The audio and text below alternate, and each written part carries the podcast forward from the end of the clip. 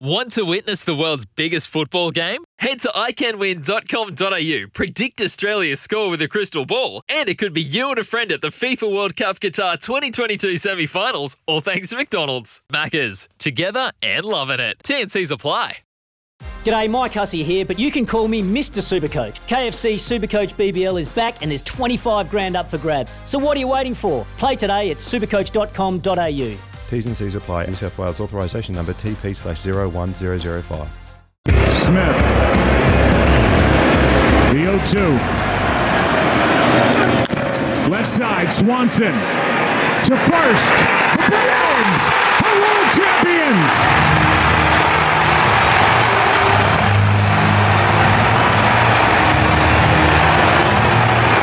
10:23 Central Time, Tuesday, November 2nd, 2021, the Atlanta Braves have officially overcome all obstacles that were put in front of them.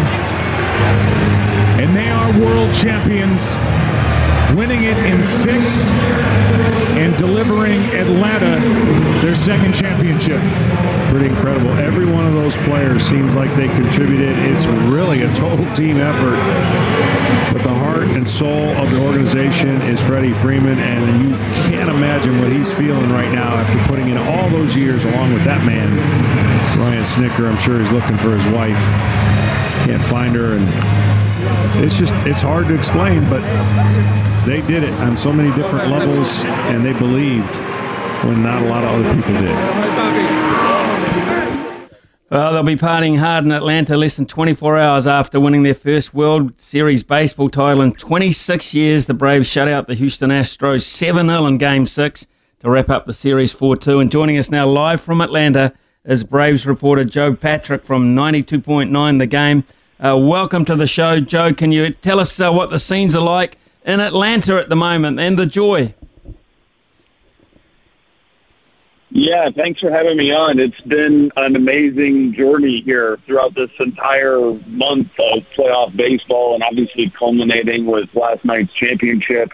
Um, the scenes were unbelievable. I mean, the stadium, even though the game was played on the road in Houston, the, the Braves opened up their stadium for fans to watch on the big screen TV. There were fans uh, picking, yeah, on a picnic, uh, you know, on blankets out on, in the outfield watching the game, and then there was thousands more just outside the stadium watching on other big screens on parties, and it was a total celebration, of course, as you would expect last night after they got that win. It's been was 20 some odd years since this team has won a championship since 1995, and so um, a lot of fans have been waiting a long time uh, for not just this team, but any team here in this city to win a championship. So uh, there was definitely a relief, and we're all looking forward to a parade coming down uh, the streets of Atlanta uh, tomorrow on Friday.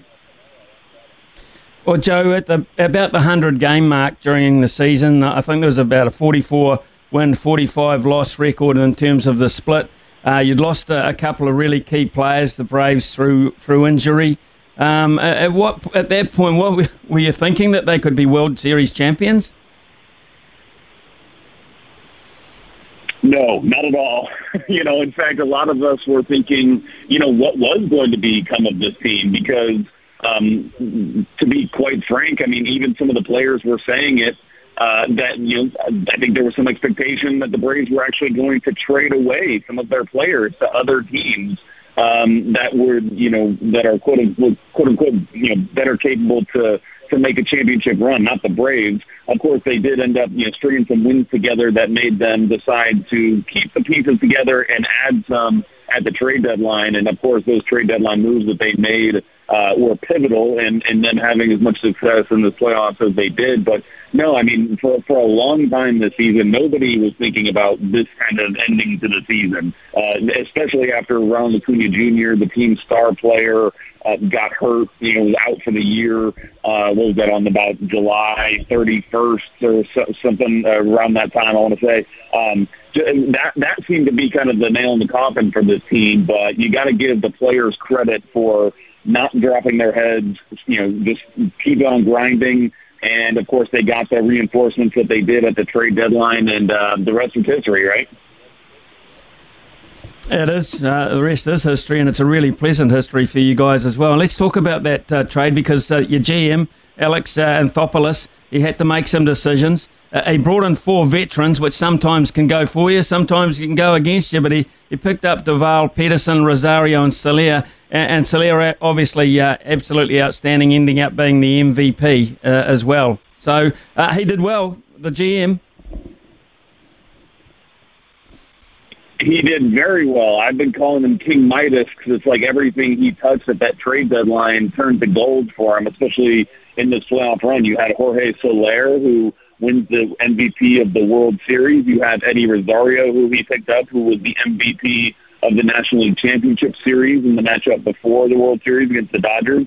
And then he also picked up Joc Pederson, who was one of the pivotal players in the series against the Brewers. So in every single round of this playoffs, you know, at least one of the players that he picked up in that trade de- that trade deadline, that trade window, uh, you know, was a pivotal part of this team. And it was really interesting when those trades were made because he picked up four outfielders when there's only three outfield positions. So it almost felt at the time like it was um, maybe a little bit not unnecessary, but just like how were all these pieces actually going to fit and play well together? But you know, this team made it work. They they needed all four of those guys because you had some guys like Jorge Soler who went down with COVID at times. You were able to better mix and match players to get them better matchups against pitchers in other instances.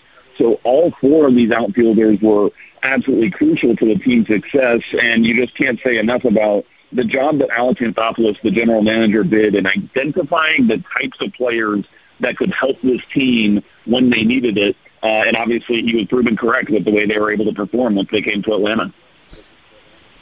There's so much uh, romance about this, and there often is with baseball because of the histories of the particular franchises or, or clubs as such.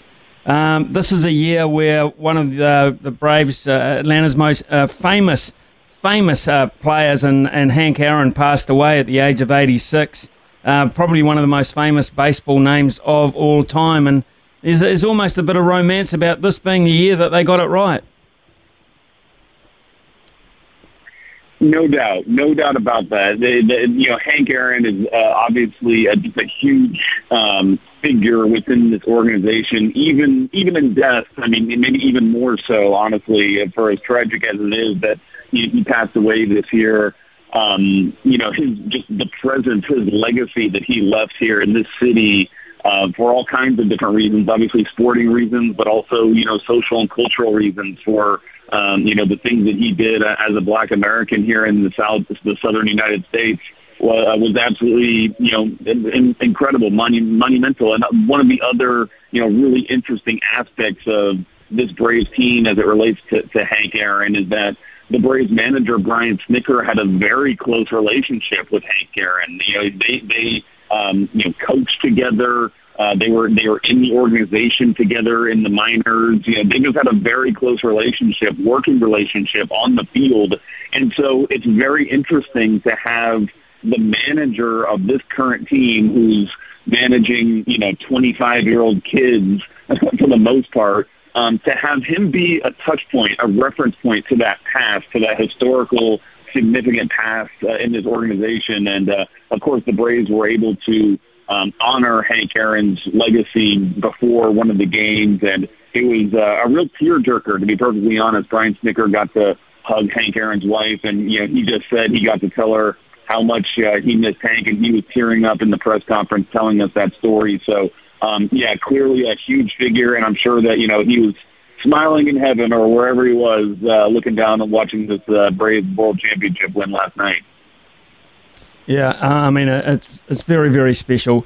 Uh, Joe Patrick, the, there was also a bit of romance, romance about the last out as well because the last point of contact was Freddie Freeman, of course, on first base.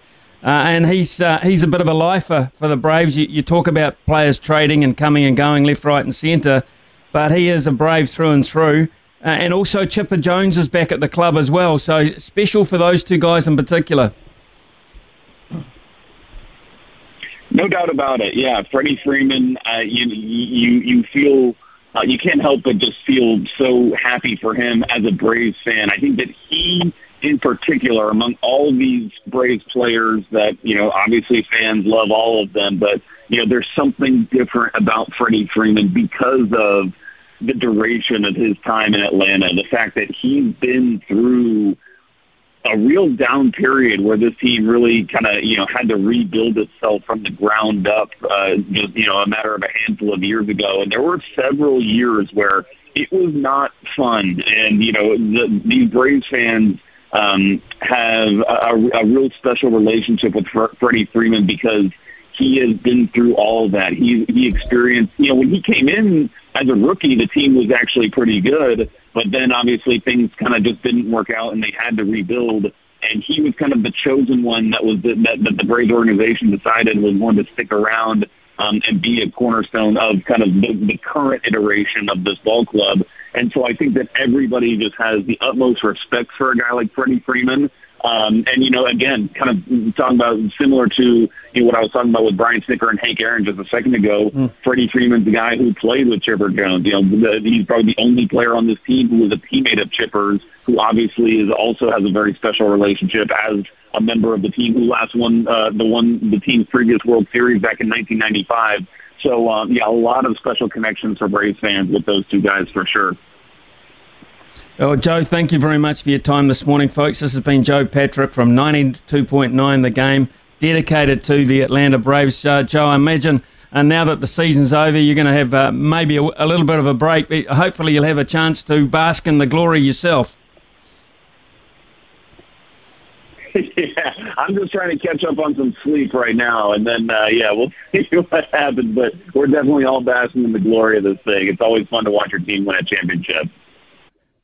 Okay, Joe. Hey, thanks very much for your time this morning and uh, enlightening us on a couple of those issues. It's been great and uh, enjoy, really enjoy. You just never know when the next one might pop up. So thank you. Yeah, thank you, thank you, thank you for having me on. I appreciate it. Yeah, Joe Patrick there, folks, uh, all the way from Norcross, uh, Atlanta, Georgia. So fantastic uh, for those fans there. And uh, if you're watching the coverage yesterday very, very special that they went away from home. They blew a 4 0 lead in uh, the previous game, and they must have been very nervous even when they got up to 3 0 in the third innings that it might happen again, particularly on the road. But no, they held on tight. They, uh, and they completely and utterly outplayed them, uh, the Houston Astros, yesterday at home. They deserve to be uh, the world champions. And even with a pitcher, Charlie Morton, we never got to talk about Charlie Morton uh, getting outs with a broken leg. Now, that is a story.